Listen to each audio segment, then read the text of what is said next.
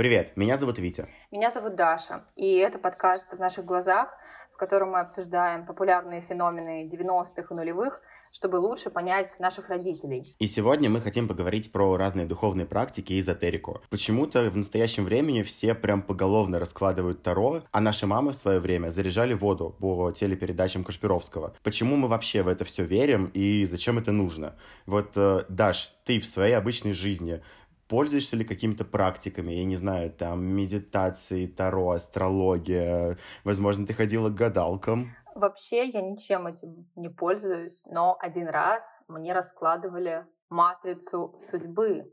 И я узнала, что я маг, uh-huh. оказывается.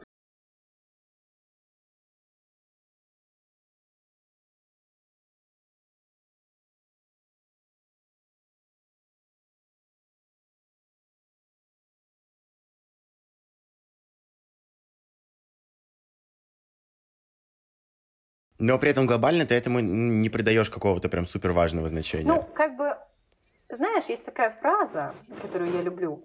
А, прикалывает, угу. но не более. Вот меня это прикалывает, но не более. И я не могу сказать, что я эксперт в этой теме, или что она мне очень сильно интересна, или я верю в это все. Но в целом, типа, я это не отрицаю. Если это кому-то нравится, почему бы и нет? Наверное, в этом есть смысл. Ты знаешь, я в какой-то момент просто понял, что астрология, там, Таро и так далее, с этим всем очень легко жить. Ну, то есть, э, да, в чем прикол, в принципе, религии? Потому что она может ответить на какие-то вопросы, на которые там, мы не всегда можем ответить или боимся ответить в обычной жизни. И так как я человек не очень религиозный, иногда мне в этом плане помогают, правда, различные эзотерические практики. То есть там, условно, мне легче сказать, что проблема в том, что у меня Венера в Овне. Именно из-за этого у меня там не получаются нормальные отношения, а не потому, что у меня включается синдром достигаторства и избегающий тип привязанности. Ну, если это упрощает твою жизнь и перекладывает ответственность э, с одного на другое, то типа и тебе с этим окей, то почему бы и нет, как бы. А Таро, между прочим, это вообще офигенная психологическая практика. Я не знаю, я занимаю позицию человека, который в этом совершенно не разбирается, но когда э, началась война, мы с друзьями делали расклад на Таро, что будет с Путиным, что будет с Россией после Путина. Угу. Вот. И на самом деле интерпретация это интересно. Ну, то есть ты получаешь какие-то карты, и интерпретируешь их значение, отвечая как бы на этот вопрос. И результаты, которые мы получили, нас на самом деле очень обрадовали. Поэтому для нас это была такая практика чисто психологическая. Ну вот, а здесь знаешь еще причем, что важно? А, очень многие считают за астрологию вот эти вот прогнозы, которые публикуются там в газетах или в социальных сетях, а это так не работает. Ну то есть любой там э, уважающий себя астролог или таролог, э, вообще, в принципе, забавно, да, что я выделяю уважающих себя отдельно астрологов и тарологов, но все-таки он тебе всегда скажет о том, что вот карты Таро показывают только один из возможных Э, вариантов исхода событий. Э, это всегда может поменяться, это всегда зависит от твоих решений. Плюс э, все равно же очень сильно, да, тебе рассказывают какие-то характеристики, а ты их считываешь, учитывая свой именно бэкграунд. По сути, это то же самое, что сессия с терапевтом. Просто я сижу один с картами, да, но здесь важно понимать, что я себе сразу ограничиваю. Так, типа, come on, чувак, мы не гадаем, мы э, всего лишь используем карты, чтобы трактовать там собственные ощущения как-то. Ну, я думаю, что это здорово, на самом деле, и классно, когда это помогает людям, особенно в такие моменты, как сейчас. Я вспомнила, как я заказывала расклад Таро перед тем, как уехать. И он мне показал, на самом деле, довольно печальные вещи, что меня ждет как же называлась эта карта? Башня, по-моему. Аркан башни? Что-то такое? Угу, да, да, да, есть то, такое. Что он то, что меня ждет в будущем какое-то глубочайшее разочарование, но пока у меня нет плана, и двигаемся, как двигаемся. Я не знаю, как это интерпретировать лично для себя, но я решила забить и уехать. Ну да, потому что это, знаешь, такое, типа, вот очень важная оговорка, это один из возможных там вариантов исхода событий. То есть как будто бы э, наши сверстники сейчас понимают, что все эти практики по типу астрологии, эзотерики, там, я не знаю, обрядов каких-то, что-то еще, ну, это делается так, просто для какого-то успокоения, и никакой реальной вот прям силы, энергии в себе не несет. Это просто способ ну, самопознания, скажем так. Или ответы на какие-то вопросы, на которые мы не всегда хотим э, там, э, отвечать реальными причинами. Но, например, я помню, как мы несколько раз разговаривали с моей мамой, да, которая там в свое время очень часто читала гороскопы, причем именно прогнозы э, по астрологии. Газетная? А, она, да, ну в том, ну, слушай, не столько газетные, сколько в интернете. Я помню, она в свое время очень жестко увлекалась сонником Миллера и, в принципе, разными сонниками. Это, знаешь, стандартная ситуация была, когда она с утра уходит на работу, я сажусь за комп, возле компьютера чашка кофе, очень часто перевернутая, потому что она что-то смотрит погуще, и на самом компьютере открыты сонники различные. Но их же пишут журналисты, При этом я... которые сидят за три копейки там. Ну нет, нет, подожди, слушай, сонники это все-таки книги, которые там были написаны когда-то, и по ним смотрят. Другой вопрос, что да, опять же, это тоже все история, что когда мы говорим про сон, ну, все равно сон это что-то подсознательное, да, поэтому, наверное, это можно как-то объяснить психологией но не сверхъестественным. Но для меня всегда огромный диссонанс вообще вызывали истории про то, как э, бабушка там ставила заряжаться воду под передачи Кашпировского. У меня, в принципе, не было осознания того, что значит заряжать воду. Как? У нас дома, у бабушки дома стояла святая вода. Я не знаю, это же не то же самое, что заряженная. Нет, нет, ну, ну святая вода это все-таки религиозная, это, это религиозная штука, больше, штука да. да. Но в моей семье таким не увлекались, и в целом я не могу ничего сказать про свою маму, что она у меня была какая-то очень очень читала Сонники Миллера или во что-то подобное верила, но я бы позвонила и спросила, что было у них популярно, какая была эзотерика у них, вокруг них, не знаю, какие-нибудь дикие истории, связанные с ними или с их знакомыми. Кашпировский был, Кашпировский заряжали воду трехлитровыми банками, потом ее пили, ну, какие маги. Он психотерапевт, по-моему, был Кашпировский. Сила внушения, люди верили. Почему? Ну, почему к гадалкам ходят? Было во все времена, и в 90-е, и сейчас это есть. Какая разница? Ну, однажды я побывала на подобном сеансе, как Воланда в Москве. Приехал некий маг, гипнотизер, не знаю. В общем, собрался весь город в Доме культуры. Был сеанс гипноза. Ну, я поняла, что я совершенно не гипнабельная, не поддаюсь. Какое-то какое было дикое, дикое действо, дикое действо совершенно безумное. Один раз такой, такой эпизод на моей памяти случился. Я думаю, что гастролировали по всему постсоветскому пространству штабелями, наверное, такие дядьки и рубили бабки. Верите ли вы в старую астрологию? Ну, какие-то вопросы вообще за гранью здравого смысла? Конечно, нет. Как можно верить в Тара? Нет, если у тебя есть лишние деньги, ты можешь пойти гражданам, которые занимаются, да, как Остап Бендер, 20 способов отнять безболезненно деньги у страждущих, э, пожалуйста, приходи, отдавай. К цыганке можешь подойти на вокзале. В рамках Уголовного кодекса люди работают старо. А астрологи, астрологи – это отдельная тема. Астрологи существовали тысячи лет. Э, наверное, дальше будут существовать, потому что там математические расчеты у них все не так просто, и, возможно, что-то в этом есть. Но карта, тара, цыганщина однозначно это просто бред кобылы.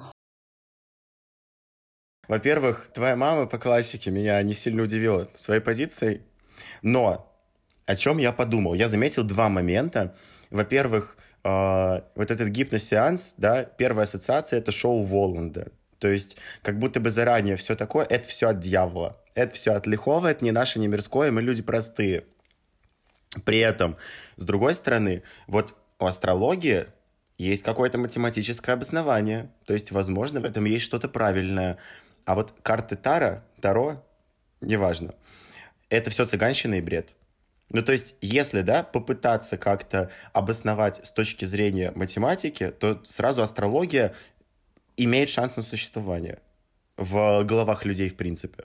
Я тоже словила эту мысль, типа, ну, если там есть цифры, то значит, что-то в этом есть. Значит, этому как бы можно верить. Если есть мотимотика, значит, это что-то серьезное.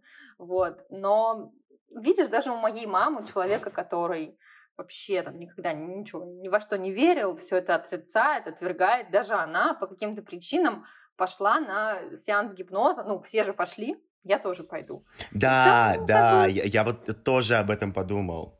Почему бы не пойти? Интересно же. Но, видишь, выяснила про себя, что она не поддается гипнозу. Это тоже интересный опыт. Я, например... Нет, она... Э, это, было, это была очень хорошая цитата. Она сказала, я не гипнотична. Я не гипнотична, абсолютно. Цыганщина. Ну, я в этом считываю еще такие нотки, типа, это все развод на деньги, и это просто большая индустрия. И действительно, а, что карты Таро, что астрологические прогнозы, что матрица судьбы, и все вообще, все вот это, это же все бизнес, на самом деле. Люди делают деньги на этом. И чем больше мы в это верим, чем больше мы это тиражируем, спасибо, ТикТок, а, тем больше денег угу. в этом бизнесе. Ну вот тут тоже видишь как важный момент, да, параллельно с картами Таро, которые бред и цыганщина, а, астрология имеет право на существование, потому что там есть цифры математика. При этом заряжать воду Кашпировского твоя мама спокойно объясняет тем, что это психология, это внушение, это соматика. То есть, а, прям такими бредовыми и от лихого становятся только те практики, которые ну, не поддаются объяснению. А то, где есть хоть какая-то попытка научного обоснования, как будто бы ок.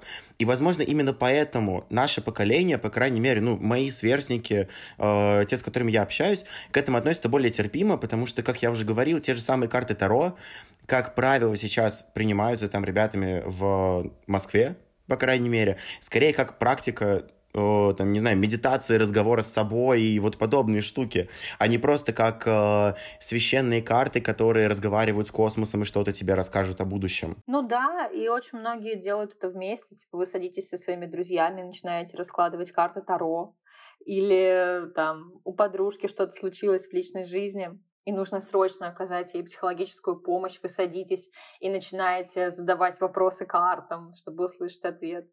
Это психология, я согласна с этим, но типа это совершенно очевидно психология, которая помогает людям легче относиться к жизни, лучше понимать себя, на что-то надеяться, дарить надежду. Это же классно всегда. Да, это просто, знаешь, вот подружка рассталась с мальчиком, и вот будем честны, в этих ситуациях да хер знает, что ей сказать. Ну, правда. Ты понимаешь, что ты ничего коренным образом не изменишь, да, но рядом есть карты Таро, у которых есть какая-то эфемерная значимость и важность. И вот вы их раскладываете, и вам обоим легче становится. И ты как будто бы ее поддержала, и ей, возможно, какие-то ответы пришли на вопросы, которые были. Но теперь я предлагаю все-таки послушать мою маму. У меня есть ощущение, что у нее будет что-то более возвышенное, потому что, как э, я уже говорил, я прям помню э, некоторые практики, которые она использовала. Надеюсь, она сейчас не будет э, это отрицать, когда мы ей позвоним, но проверим. О, по практикам. 90 это вообще разгул всяких там магических практик, колдунов, волшебников, один сплошной Хогвартс. А, ну, во-первых, это всякие целители, которые делали это дистанционно. А, самые популярные целители – это Кашпировский чумак. Я очень плохо их помню, потому что на тот момент была маленькая. Единственное, что помню, а, что мои родители все-таки ставили чашку с водой перед этим чумаком, представляешь? Вот. И с утра, когда они уходили на работу, летом это было, я шла к ней в комнату смотреть телек и заодно эту чашку с водой выпивала. Заряженная, вот здоровая такая, видимо, была. И второй момент, это был разгул всякого сверхъестественного. То есть появились люди-магниты, просто пачками, которым, которые гнули взглядом вилки, ложки. А, появились всякие люди, которые лечили энергией, махали там руками, что-то еще.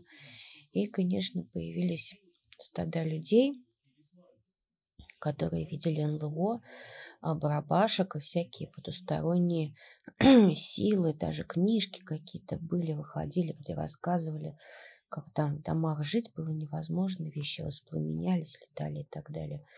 Все это все почему-то все очень серьезно воспринимали, но время было такое, что. Почему все этому верили? Да вот, ну, я тебе отвечу на это в конце, потому что два вопроса пересекаются. Да ну нет, никаких особой историй нету. Конечно, там в классе, наверное, в седьмом мы вызывали в лагере Барабашку там или еще кого-то, не помню. Вот. И, конечно, он даже пришел, мы его напротив в большом окне увидели, сидели втроем, боялись как ненормальные. Но в 90-е я была маленькая для того, чтобы этим увлекаться. А дальше в 2000-е, ну, как все девочки там гадали, что-то еще. Но ничего такого связанного с этим в моей жизни нет и не было. А, честно тебе признаюсь, мама, баба моя, ну, мама моя, бабушка твоя один раз ходила к гадалке. И та что-то там рассказала. И сказ... ну, сказала, кто ее сглазил. И сказала, что э, совсем скоро тебе, значит, от этой женщины, которая тебя сглазила, придет какая-то весточка. Весточка, подарок, неважно. И так получается, что эта женщина а, через буквально через неделю передает нам просто банку с огурцами, банку с помидорами. Все знали, как я соленые огурцы и помидоры очень люблю. И она нам передала гостиницы. Мама, значит, костер зажгла, огурцы эти из банки вытащила, банку опалила на огне. Я тебе серьезно говорю, я не вру. Я была очень маленькая, но это по факту правда было так. Ну вот, ты понимаешь, вот затмение какое-то. Мне очень нравится вот эта фраза «Верите ли в астрологию, верите ли во втором?» Потому что все-таки вот эта постановка вопроса «Верите ли вы в что-то?» относится больше действительно к какой-то гаданиям, что ли, каким-то магическим э, действиям.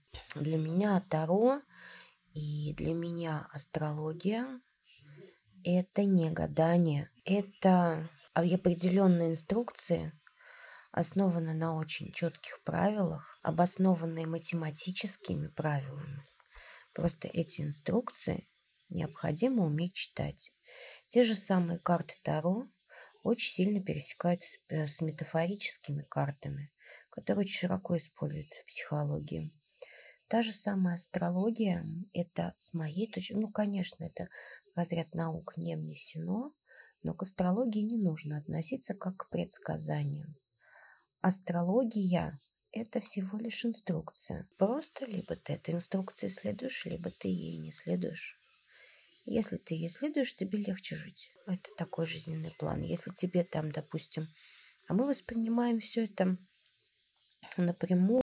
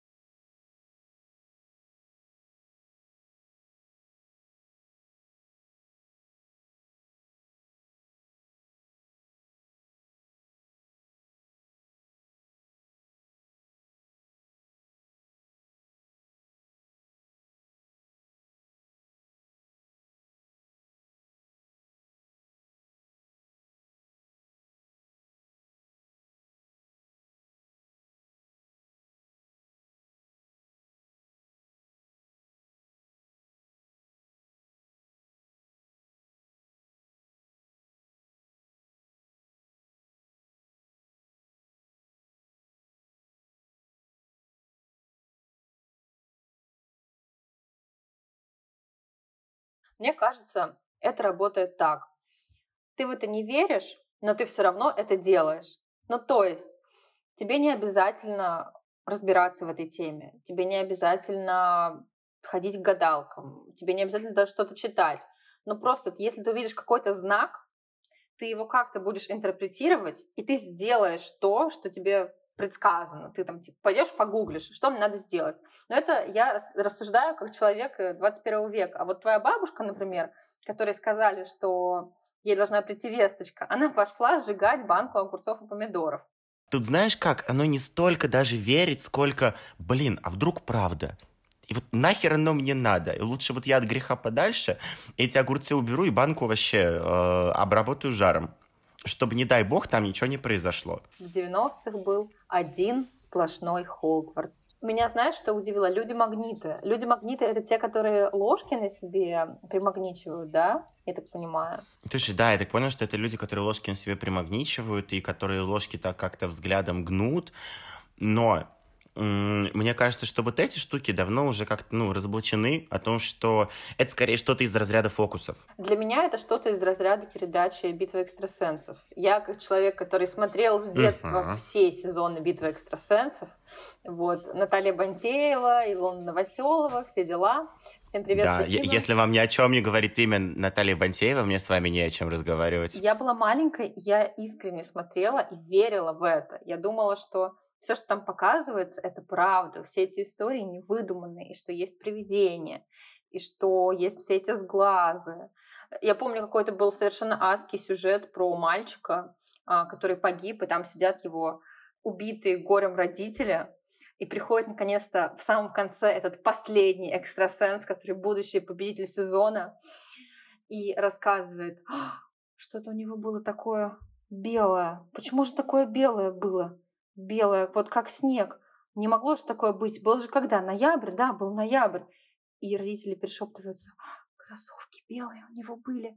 Кипельно-белые кроссовки. Ну да, да. Все такие, Боже, я думала, боже, как хорошо, что есть эзотерика, и людям помогают э, таким образом. Да, конечно, это же работает именно так. Ну, то есть то же самое, у меня в свое время мама просто очень часто смотрела «Битву экстрасенсов», и я тоже начал засматриваться, и потом где-то, знаешь, с сезона, где была, господи, как, Джулия Ванг, да, вот где была Джулия Ванг, там я уже понял, да, все, чуваки, это точно история про актеров. То есть, когда там еще была Елена Голунова. То есть Влад Кадони, который пришел в битву экстрасенсов после «Дома 2», меня не смущал.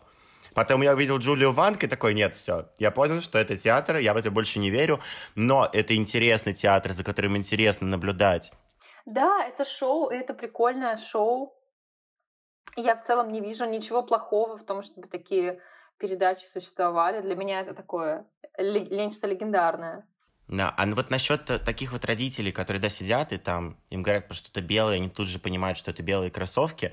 Ты знаешь, я, я допускаю, что в подобных передачах э, есть реальные истории реальных людей, которые приходят в надежде решить свою проблему.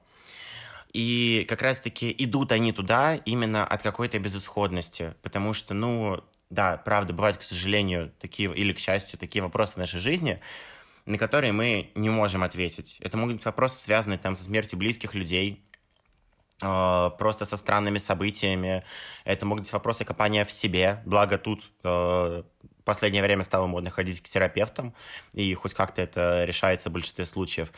И как раз-таки, когда вот, ну, нет ответов на такие вопросы, наверное, люди идут к эзотерикам, люди идут э, в церковь, ну, по-разному, просто как-то пытаются приобщиться к каким-то сверхъестественным медиумам, чтобы найти ответы на вопросы, которые у них не получается найти в реальной жизни. И с этой точки зрения я понимаю, почему люди в это верят, почему люди к этому приходят. И мне кажется, это особенно актуально становится, знаешь, такие условно, условно сложные времена, как, например, были 90-е, или как, например, сейчас, когда наша страна ведет военные действия. Потому что в такие времена таких вопросов, на которых нет ответа, становится все больше и больше. Особенно связанных с будущим. Да и классно, что это есть. Мне нравится такое chill-out отношение к этому у нашего поколения, когда, типа, ты не, против, не противостоишь этому никак особо, но если ты что-то увидел про себя или не про себя, тебя это как-то порадовало, обнадежило и так далее, но ты не продаешь этому, но ты не поставишь воду напротив э, какого-то мужика непонятного, чтобы ее заряжать и пить. Да, конечно. Ну, то есть, когда я в свое время еще в незаблокированном ТикТоке увидел, что э, один э, дедушка, злобный таракан, умрет в 2023 году, и наступит э, прекрасное светлое будущее, я, конечно же, понимал, что ну, мне никто этого не гарантирует, но сам факт того, что я где-то это услышал, иногда меня немножко успокаивает. Типа, а хер его знает, вдруг оно реально так и будет, и все это хорошо. Я вообще зря расстраиваюсь, надо вообще собраться с силами и спокойно, э, достойно переживать все вызовы времени, в котором мы живем. Оно просто помогает как-то держаться и отвечать, собственно, на все эти вызовы, продолжать делать то, что мы делаем. И вот мне интересно, да, все-таки узнать, еще раз позвонить нашим мамам и узнать, э, как они смотрят на подобные практики именно в призме таких условно сложных, трудных времен.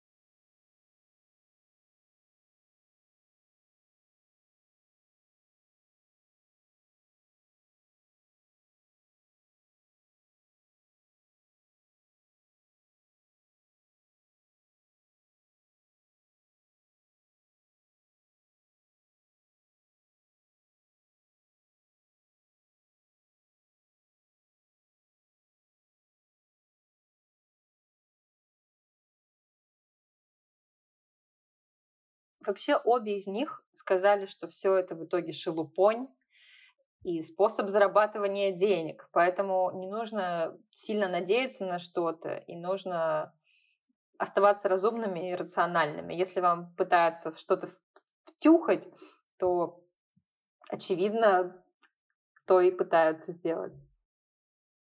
Да, я вот тоже об этом подумал, что несмотря на то, что моя мама как будто бы относится к этому более спокойно, и ее точка зрения в чем-то пересекается с моей, по итогу обе мамы сказали, что это шелупонь, это бред, это жажда денег, и слава богу, мы уже пережили этот позор, который был в 90-е.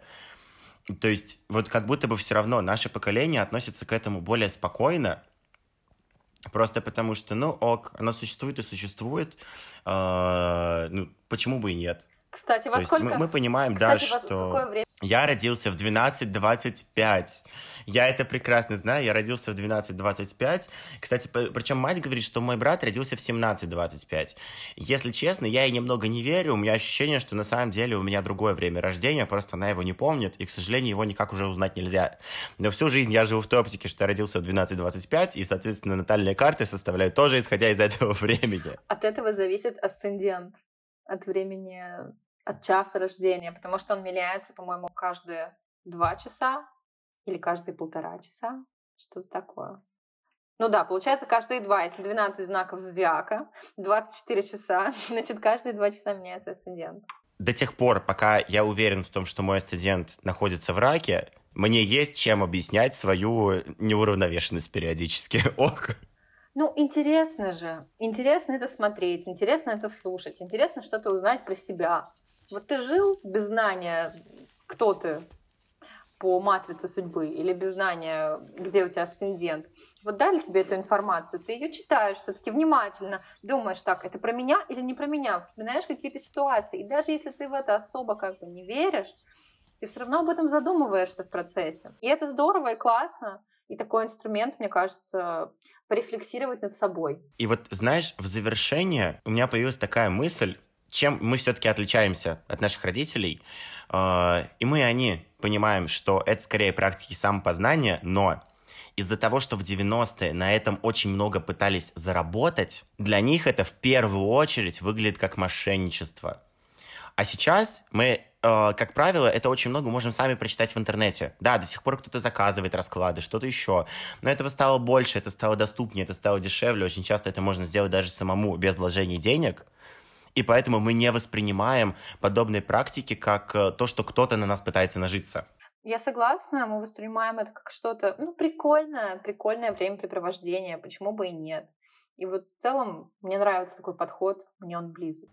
Ну что ж, это было начало второго сезона нашего подкаста «В наших глазах» в котором мы обсуждаем различные популярные феномены 90-х и нулевых, спрашиваем, как это было в юности наших мам, чтобы понять, так ли сильно мы отличаемся от наших родителей, как нам иногда кажется. С вами были Даша и Витя. До встречи в следующих выпусках. Пока. Всем пока.